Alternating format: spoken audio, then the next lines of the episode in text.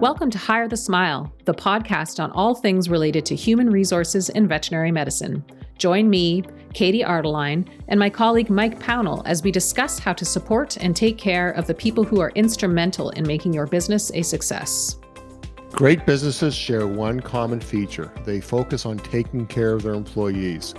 They create businesses where everyone feels empowered and motivated to be the best they can be. These businesses want highly engaged employees and they do whatever it takes to make this happen because they know that highly engaged employees lead to more growth, client loyalty, and profitability. Veterinary medicine is a challenging profession, but it can be made so much easier if we build business cultures that attract and retain the best people. Subscribe to Hire the Smile for great discussions on taking care of the people that make us all better.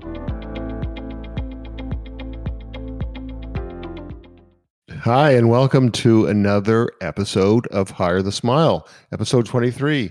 Hey, Katie, how are you? Just dandy. How are you, Mike? You know, it was an absolutely gorgeous weekend. Spring has finally sprung in Canada, so it was just so nice to be out in warm weather. And I actually changed from my work at home of pajamas and sweatpants to gym shorts. So the mm. season has officially changed. yeah, exactly.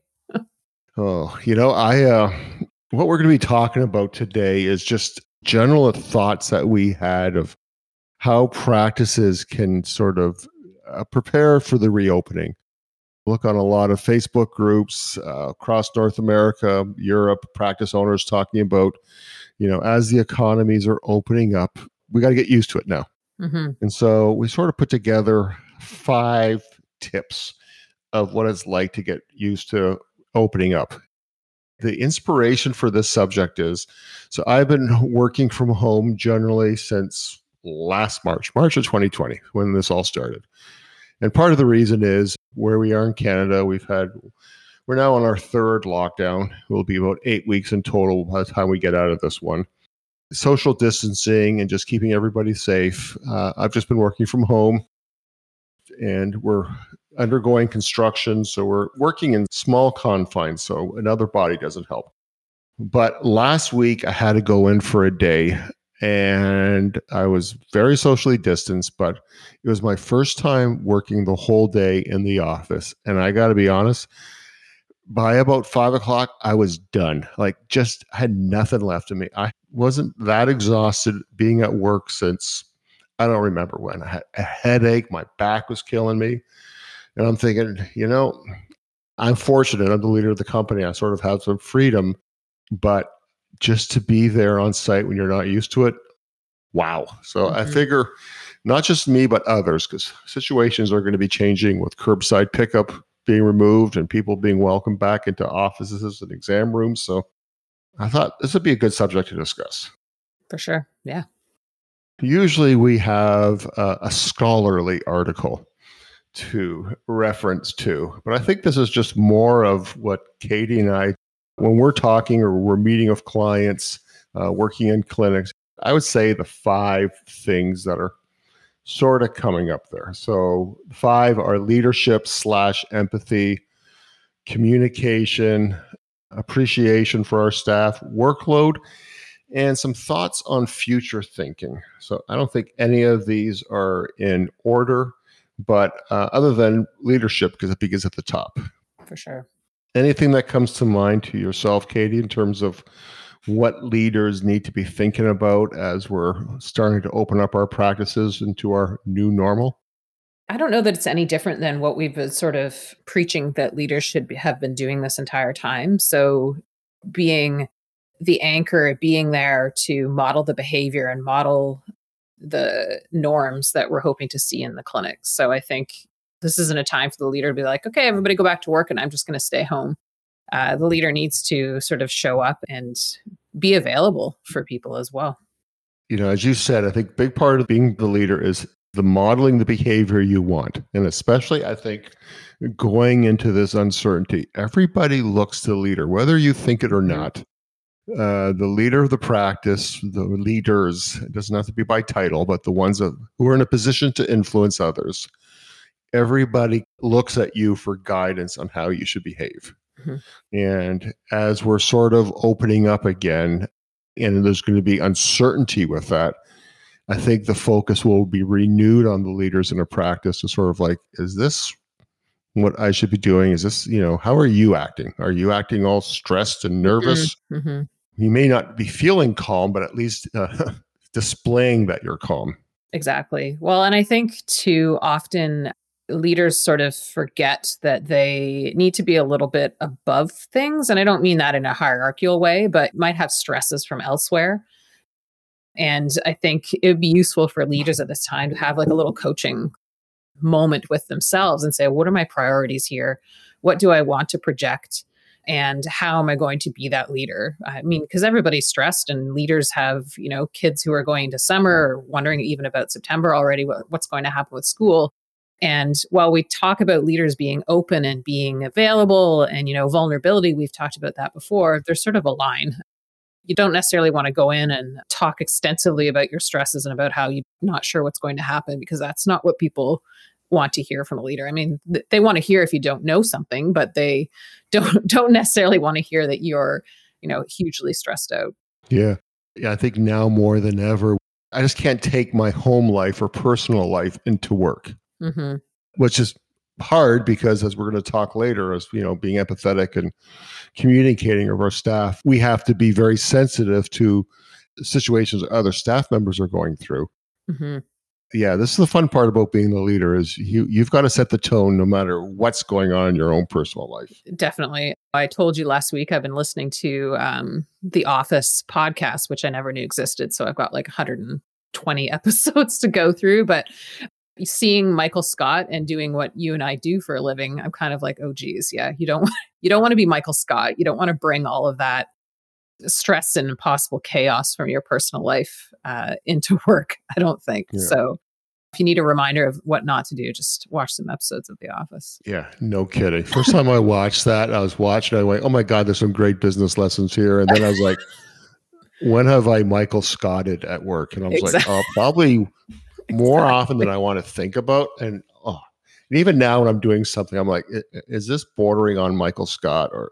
Well, and I think, I mean, in all honesty, what's really hit me in sort of listening and watching some of it again is, and this is a bit of a tangent, obviously, but how much Michael Scott relied on the people at work to sort of be his family and be his therapy and be all of these things that they didn't sign up to be when they signed their contracts to go work there. Yeah. So I think that that's that's kind of what I'm getting at as far as you know we need to uh, think about what our role really is as a leader and put some of that personal stuff aside and, and just be as strong as we can or be as stable as we can when we're at work. Yeah, and I think because we're leaders, to be a good leader is not to go in there and start talking about the challenges that you're facing in your personal or your home life because you're that rock for everybody else especially as we're going into this uncertainty it might be good as a leader to say i mean do i have any colleagues other practice owners i know can i mm. reach out to them just to sort of vent talk i don't know if a facebook group uh, allows that on a candid level or the kind of follow up that kind of just listen to me talk for a while so I really think whether it's a coach or some colleagues, friends, somebody outside of the profession, I think as a leader, you still need your room in your area to vent. So I think looking for people outside of work that you can do that with would probably be really helpful. Mm-hmm. Absolutely. Yeah. So in preparing for this, we were talking about empathy and how it relates into leadership. So perhaps Katie, you can sort of flesh that out. We talk all the time about empathy and what it means. And just as a quick primer, basically, empathy is a super important thing for emotional intelligence and self awareness. And it's the ability to put yourself in somebody else's shoes and sort of be with them as they're going through something. Whereas sympathy is, I'm sorry that happened to you. Empathy is, I'm going to sit here beside you. And is there anything you need? And this just seems so difficult. And it's not saying, oh, well, you know, I went through this and I had it worse. It's just being there and being a listening ear uh, for somebody who might be going through something difficult. Mm-hmm. So, you know, as it relates to leadership, I think your story about going into the office for a day last week is a really interesting one because there are people who have been at the office every single day since March of 2020 or pretty much every single day. So I think we have to remember that as leaders, we might be in a privileged position where we haven't had to be there. uh, and just understanding that everybody has a different perspective as far as how they're mm-hmm. coming into something. And I think for me, that's the the biggest lesson that I've learned over the last few years working with practice owners and with managers and other leaders in organizations is understanding that everybody's got something different going on and, and the stresses are different. And just being open to that and understanding that not everybody's going to deal with something exactly the same way that you are, but it's important for you to be there and to listen to them and, and have them express to you what they need in a safe place.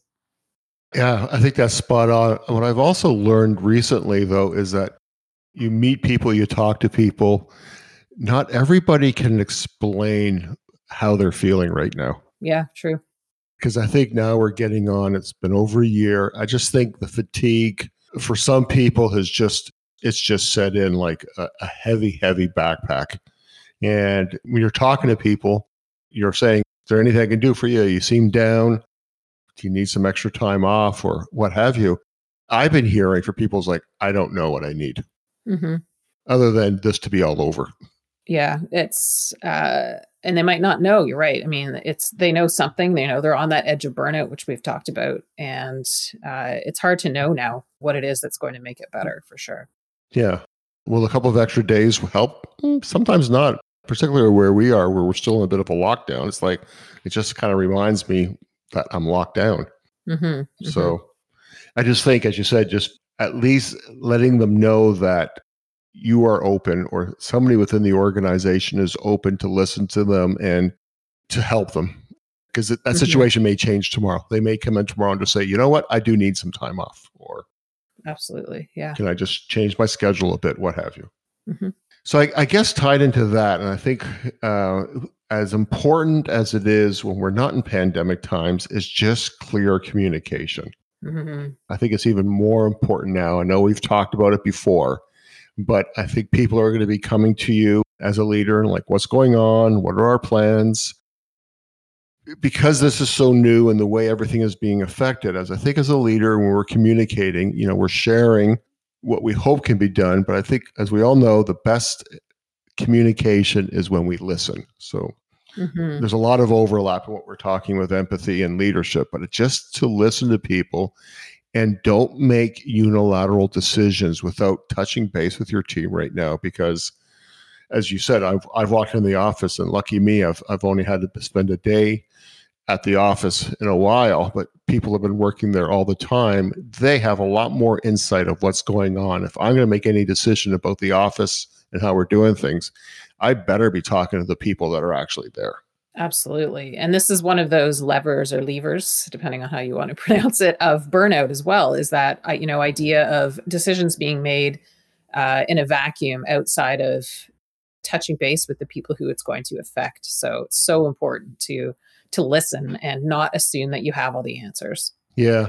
Because you don't. no, and I said you know, we're sharing plans. So when you're talking about okay, curbside pickup, we may be ending that in the foreseeable future. Let's get some insight from people. Let's talk to them. You know, maybe mm-hmm. it's something that they may say, you know what, can't do it all at once. Maybe we do, there's a way we can gradually introduce it. And I know we'll talk a little bit about this when we talk about future thinking about stuff. But I just think just listening to people, getting their point of view, incorporating their thoughts into any decisions. You know, when you got somebody within your organization maybe you're a small group, eight, nine of you, and one person is so not on board with w- where the group has to go. I don't think you need to necessarily stop your plans for the one person, but that's where back to the empathy and, and communication is just maybe you've got to talk to this person more, find out what's what's going on. Maybe there's ways of accommodating them, yet accommodating the, the momentum of the majority too. So mm-hmm. tricky times. And I think the other thing about communication is really being so upfront with yeah this is what's happening this is where i want feedback this is where we want to go you know we say this time and time again in the absence of us giving people information they're going to make up their own story and more likely than not is probably going to be wrong so let's get ahead of it absolutely it's so important uh have that consistent you know and have a a way where people know this is where I go for the information. These are the expectations for me to read it. Because there's also nothing worse than you put all this effort into communication and then people didn't get it yeah. for whatever reason. Yeah. So making sure that they understand and that they're held accountable for making sure that they're open to receiving that information that's important as well but you're you're so right you know people have so many questions and uh, it takes no time for the rumor mill to get going if you don't uh, you don't have actual facts to give them and I know I'm sure there's people listening and going, you know, I'd love to have a staff meeting, but we're so darn busy I can barely keep mm. up with the patients. How am I supposed to have a sit down with my group? we're not saying you have to have a sit down every day, every week, but when you're when you're starting to talk about major decisions and implementing major decisions, it's worthwhile to book that half hour off or 45 minutes. I mean, this is as critical as anything you're doing. And again, if you're just got your head down and just working, working, working, uh, which is what we feel like we need to do right now, that's when people are going to make their own stories, and that's where confusion is going to start. So it's kind of a preemptive kind of let's nip any kind of uh, uncertainty or confusion in the bud and invest in the time to do it right absolutely and also i think it's not necessarily directly related but i think it is it's still communication related is people are frazzled people are burnt out and i think making sure that people understand what the expectations are for how they communicate with each other as well that's really important mm-hmm. because you know when people are stressed they could get short with each other. They don't have as much patience, and relationships can really get damaged in those circumstances. So, making sure that as leaders, rolling back to leadership, that you are modeling the type of communication that you want to see in your staff uh, is really important as well. Just so you know, you can't use it as an excuse uh, for people to treat each other badly because it's a slippery slope. For sure. So I guess that's a great segue into the next tip, and that's just appreciation. And I'm, I know this is really one of your subjects that you like to to talk about. Uh, just maybe you can share what you think, how people can show appreciation, or why we need to be talking about appreciation so much now. Mm-hmm. Well, I think one of the cornerstones of performance management, and that's not just a yearly performance review, but ongoing performance management, is making sure that you recognize when things go right and uh, appreciation is such a huge part of this. And we've talked before on how to give meaningful appreciation, but I think it's even more important now when people are, you know, everything seems like a negative and each piece of news or each thing that happens just seems like it's cutting people down. So taking that moment to recognize what people are doing well is just so important. Mm-hmm. And, you know, it doesn't have to be a grand gesture could even just be listening, like we were just talking about, giving somebody time, giving somebody 10 minutes to talk, uh, but also just sort of recognizing how they've gone over and above to make things easier for a colleague or how they've helped the practice in some way. It's so important to recognize this stuff and appreciation, the lack of appreciation when we look at a dysfunctional practice that we might be starting to work with, that lack of appreciation comes up again and again. And it's not good enough to just say, well, they get a paycheck and that's their appreciation. The paycheck is in exchange for their labor and their time. It's a totally different thing. So people start to say, oh, well, we gave them a bonus and they should know that we appreciate them. It's like, well, it's not quite that easy. Mm-hmm. So I think you have to be a little more strategic about how we do things. And it could just be a, a verbal appreciate, you know, a thank you for uh, a very specific thing that they did. But there are loads of other ideas that you could give, and you could make appreciation really uh, personalized for somebody. You know, give them a gift card for uh, Starbucks or something that they like. Uh, but just make sure that they understand that you see them and you see what they're doing. It's just amazing how once you set the example as the leader for showing appreciation, they start to do it with each other as well. So they know it's not just a transactional thing. Uh, it's sort of an organic appreciation of what's happening with colleagues as well. Yeah, no, I think that's really a critical point is that it can't be transactional and it can't just be, all right, if I gave him 50 bucks, please just shut up now. I've shown I appreciate it. And I think most people, yes, we like the $50, but if the leader of the practice sits down and meaningfully says, I really appreciated how you helped out cleaning up after surgery. It helped the team get out earlier. Uh, it's been long days. Your little effort made all of us feel better. That I think is much more meaningful. Mm-hmm. Absolutely. Yeah. And I think really just, I would urge people to uncouple that idea of money is appreciation because money is what they, they signed a, a contract you know to do a job for a certain amount of money and that's what they're doing but that's not enough no matter what you say like you can never just say they're just doing their job that's just not how you look at it You know, whenever I think of just giving money to show appreciation, I, I think of TV shows or movie when somebody is giving money to kids or to a girlfriend or a boyfriend. And it's just like, if I do it, that'll shut them up. Mm-hmm. And it's just an excuse of a real connection. I'm just going to give them money. Yeah. Well, and it's interesting. Um, one of the articles that we read in preparation for this podcast, and just skipping ahead a bit because it was sort of more of the future planning. Uh, you know, there was a quote that I really liked from a nurse who, you know, there's an article we'll talk about, I'm sure, about how so droves of nurses are thinking about leaving the profession and why wouldn't they? But in this vein of appreciation, the quote is I don't need more pizza. I need more people working with me. so, you know, like you can only um, put a band aid over a wound for so long, but you have to actually do something about it. So I think yeah. you can't just sort of think that you can mend things that are you know, issues or problems or something like that just by buying somebody Starbucks that day. It goes a, a lot deeper than that. And they need to see uh, you showing up in a consistent way every day and making sure that you're seeing them and seeing what their efforts are is so important as well and and figuring out what they need obviously. Mm-hmm. but i thought that was a really good quote. It was like ew right? Okay. Good reminder. Yeah absolutely. That is a good one.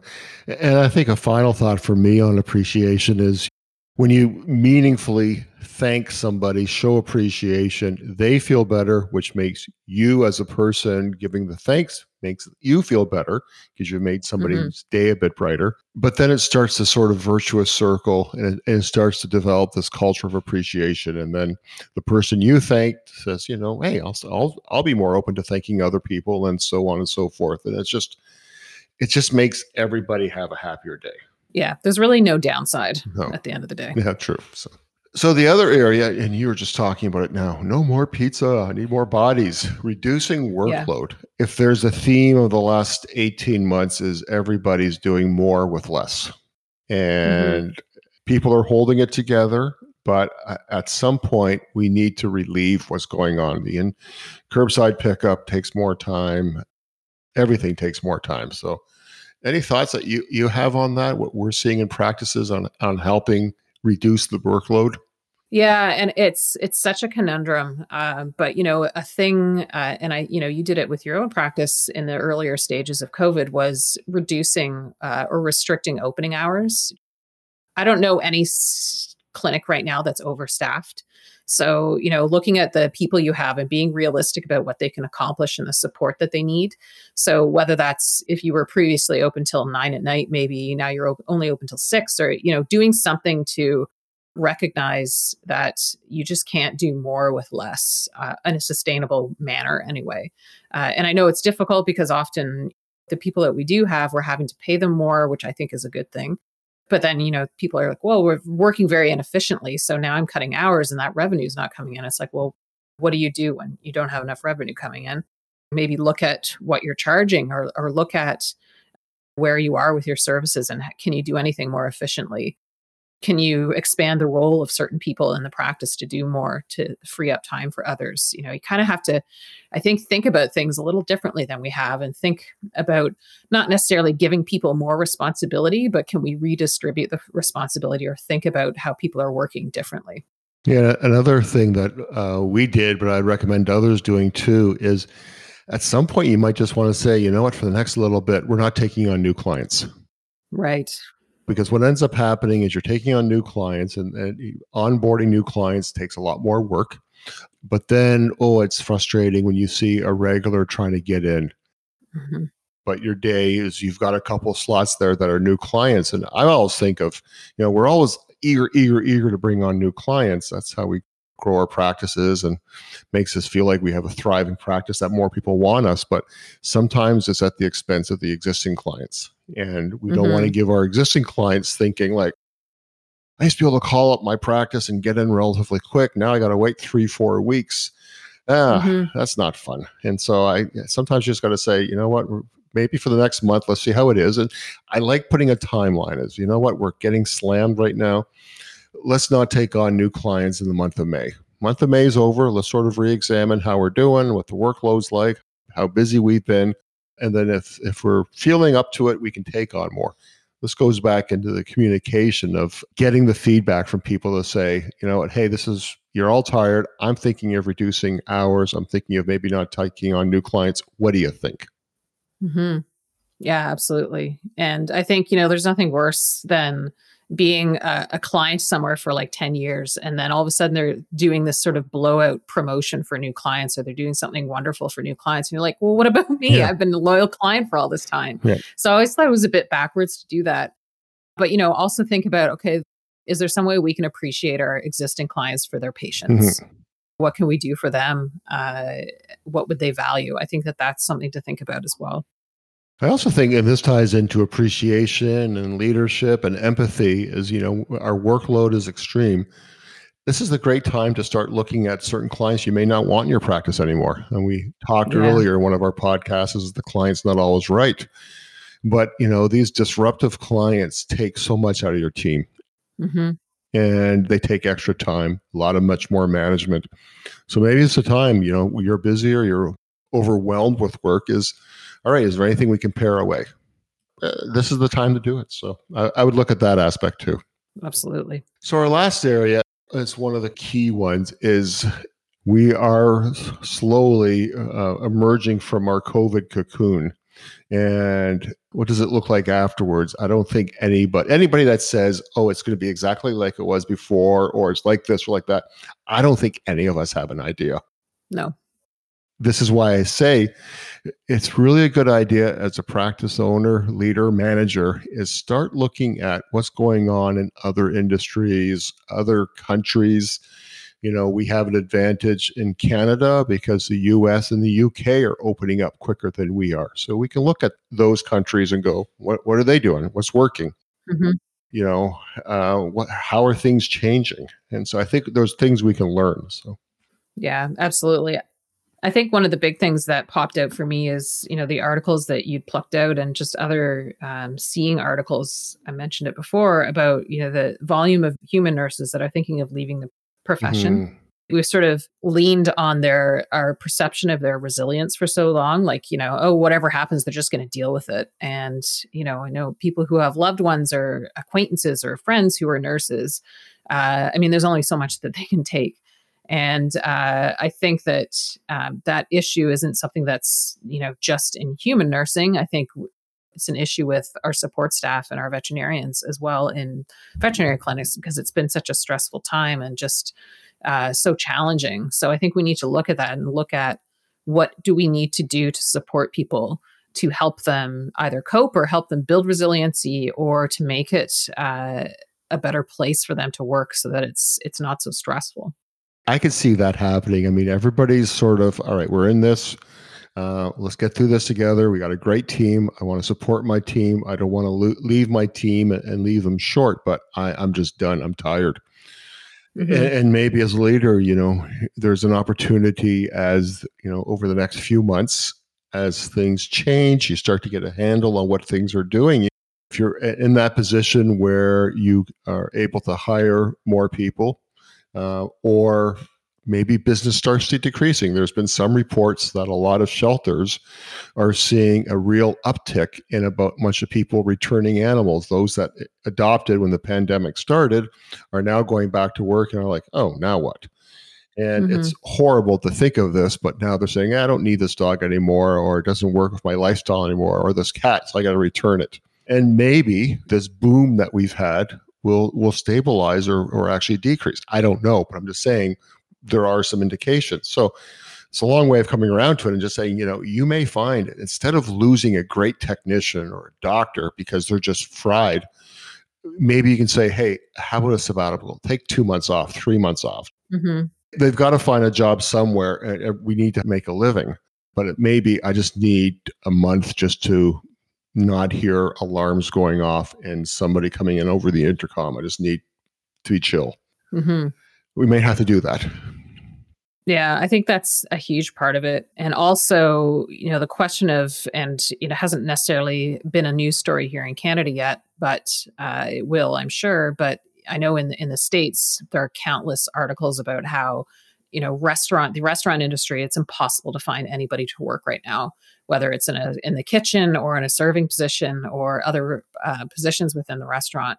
Fine dining, fast food, basically the gist of it is people got sent home they went on an unemployment uh, perhaps or they found something else to do that pays more perhaps pays more money with much less stress and better hours. So the restaurant industry is hurting now. And i thought i thought it was really interesting. One of the articles we read uh, the quote we don't have a labor shortage but we have a wage shortage and i thought that was really a poignant way of sort of encapsulating what the issue is. People coming in to work for minimum wage where they could stay home on employment and it wouldn't be that much difference in what they're bringing home is that's pretty sad state. Or they can go work at an Amazon fulfillment center. Yeah. Make more money. Some of the fast food places, McDonald's is raising wages. Amazon mm-hmm. is raising wages, Chipotle is raising wages. I mean, uh, you know, it's not just the wages, but I think a lot of people are like, I'm just tired of the hours. Yeah. I've been home for a while and I've gotten to spend time with my family and I like that. Or I'm tired of dealing with obnoxious clients, which goes back to mm-hmm. maybe it's time to fire some clients because you just don't need these people coming into your practice and just draining the energy out of everybody. Mm-hmm. So yeah, I think you know the wage aspect is really interesting, and you know I think like a lot of things, it will be temporary, but I think people are going to be less enamored, married to w- what they have done, uh, just because the habits have been broken and they may have seen an alternative. And mm-hmm. how that will impact the vet industry, just because we a it might be an opportunity for us to hire people because we usually pay a little bit higher than normal wages compared to minimum wage. But I think what it gets to me is this sense that people are like, I'm reconsidering what I do because this year has been a wake up call in so many ways. Yeah, the toll has been too high. People realize that they can live without doing that job. You know, if it was something that was really important to their identity, they're like, actually, I'm, I'm cool with not doing this anymore. Or I do appreciate spending time at home with the kids or whatever. Yep. Priorities are incredibly different. Or they've lost somebody to COVID and priorities are different. Yeah. So, yeah, I think it's something really to really have to think about. And I mean, we're it's impossible to find folks to work now, and uh, yeah. here in our pocket of Southern Ontario, uh, and s- some of our friends in the states as well. Whether it's veterinary staff or technician staff or experienced reception staff, it's it's hard. Yeah. And you know, coming up against trying to hire technicians who have five or six other offers. It's yeah. it's really difficult. So, you know, thinking about working conditions, thinking about the benefits that we're offering. I you know, I know it's all expensive, but this is sort of where we are right now. Yep. And this may be the time where if you're looking at your business, you're going, well, I can't afford to pay more. Eh, as you said, let's look at our pricing. Yeah. Maybe we need to charge more. I mean, things are getting more expensive. We could spend five hours talking about what ifs, and 90% of them might not come true. I think it's just that general mindset of things are going to be a bit different. We don't know mm-hmm. what it mm-hmm. is. Let's just examine and just keep our eye out. And as I said, we, we touched upon it earlier. I think the most obvious one is going to be bringing people back into the clinics. I mean, veterinary profession, by and large, predominantly introverted. We sort of went into there to take care of animals. And I know a lot of vets have been relishing curbside pickup because they can work with their team, less distractions. I don't know if clients have liked it so much, but when that starts to shift and more clients are coming in, it's it's going to be hard for people. So how we introduce that. There may be certain vets that can take it more than others. So I think mm-hmm. just we as practice owners, managers, leaders have to be so flexible on this. Yeah. But I think, you know, a silver lining is that we've had the last, you know, just over a year, 14 months, 15 months to learn how to be flexible and learn how to be resilient. And much as that sort of coated with a dusting of burnout and, you know, had enough of this, uh, there are lessons to be learned from mm-hmm. the last 14 months in your own practice and like what worked and what didn't. And I think change is so difficult for everybody always but seeing okay well change happened we had to adapt to it and you know for better for worse we're on the other side so taking those lessons that you've learned saying well how can we future proof ourselves really for uncertainty that might go on and I think it's a great opportunity because of this change is it gives you the freedom to do things you might have wanted to do for your business that you just never thought you could do. So whether it's raising prices, limiting services, introducing services, the kind of clients that you're dealing with, it's almost this is the time where you can say, you know what? prior to COVID, your practice just wasn't what you thought it could be. Now is the time to make those changes as we're coming out of it again. Absolutely. Yeah. I'm kind of optimistic about how where things can go. So mm-hmm. Well, I hope that's helpful. I mean, that's just what we see uh, five areas where I think any practice owner manager could really pay attention to over the next few months as we wake up out of COVID. And uh, I think it'll help you get further along. For sure.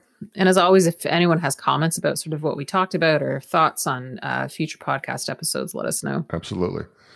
So, uh, Katie, let's uh, do our wins and fails. I, I got an mm. interesting one because mine's a combo. Love the combo pack. Go ahead. Well, so last week, many of you must have seen this. Of, and I know we have a lot of listeners in Europe, so I'll just sort of set it up. So there was a senator for a state, I forget which one it was, it doesn't matter, who was on a conference call, and the subject was penalties for distracted driving. So this mm-hmm. state senator could have been a provincial minister, could have been anything, was on this call. The challenge is he was driving through this call and he thought he was being smart by putting on like the Zoom background of an office. Meanwhile, he's got a seatbelt on, and you're looking yeah. at the video, and all you can see him is, you know, he's driving. So he's looking left and right. He's at an intersection. He's looking over. And it was like, everything you're doing and how you look, we can all tell you're driving. Yeah. The bad side of this, like, what an idiot uh, to think that while they're talking about traffic safety and distracted driving, he could have a conversation driving with a backdrop. The good part of it is, and this is why I love the internet and why there's a lot to, to dislike about it lately, is it really exposes idiocy. That's true. and I was just like, you know, it starts to let us see what people are really like. Uh-huh. And uh-huh. this person can go on. If we had never been exposed to this, he, you know, like most politicians are going to go on there and talk about great things they do. And we all know how politicians speak. That's their job. And they go on there. And but then you can see the actions and you're like yeah okay i'm not going to take too much what you say in the future too seriously so that's my yeah. win and fail in one good combo uh, okay, so my fail, a little less funny. Basically, it's just an article that I didn't really think about or think about this situation, but uh, this is an article out of the Globe and Mail, which is sort of a national Canadian newspaper. Uh, and the title is Canada's New Entrepreneurs Ineligible for Government Assistance Are Bearing the Brunt of Lockdowns. So uh, basically, uh, in Ontario and in Canada, you know, we had uh, emergency wage subsidy that came into place last year and another emergency subsidy to help businesses. But the whole, it was sort of all predicated on how much less your business made compared to the year before. So there's this whole group of people who started businesses last year who are struggling and uh, they aren't eligible for those uh, subsidies.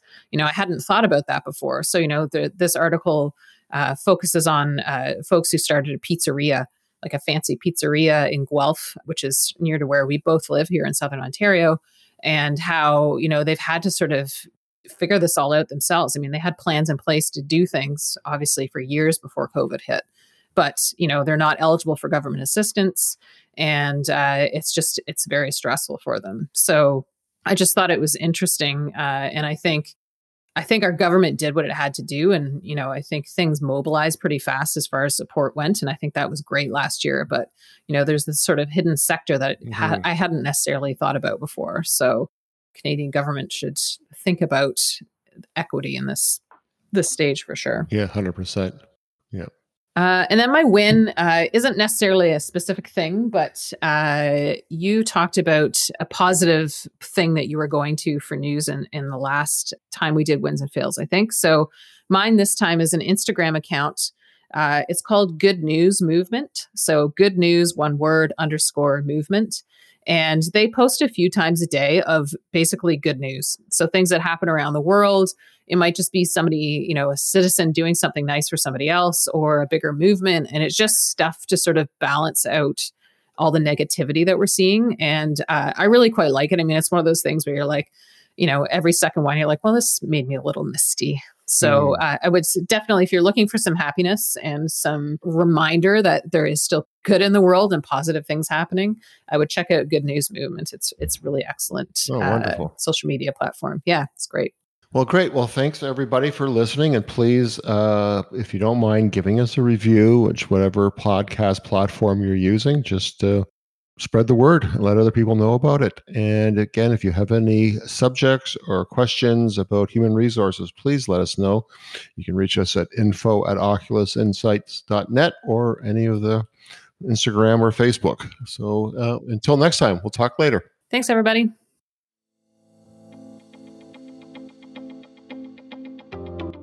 Thank you for listening to Hire the Smile, brought to you by Oculus Insights. Our goal at Oculus is to support veterinary businesses around the world by helping you clear your path to success. This episode was produced and edited by Heather McPherson. Special thanks to Alyssa Rubenstein for doing the amazing marketing that she does for Oculus.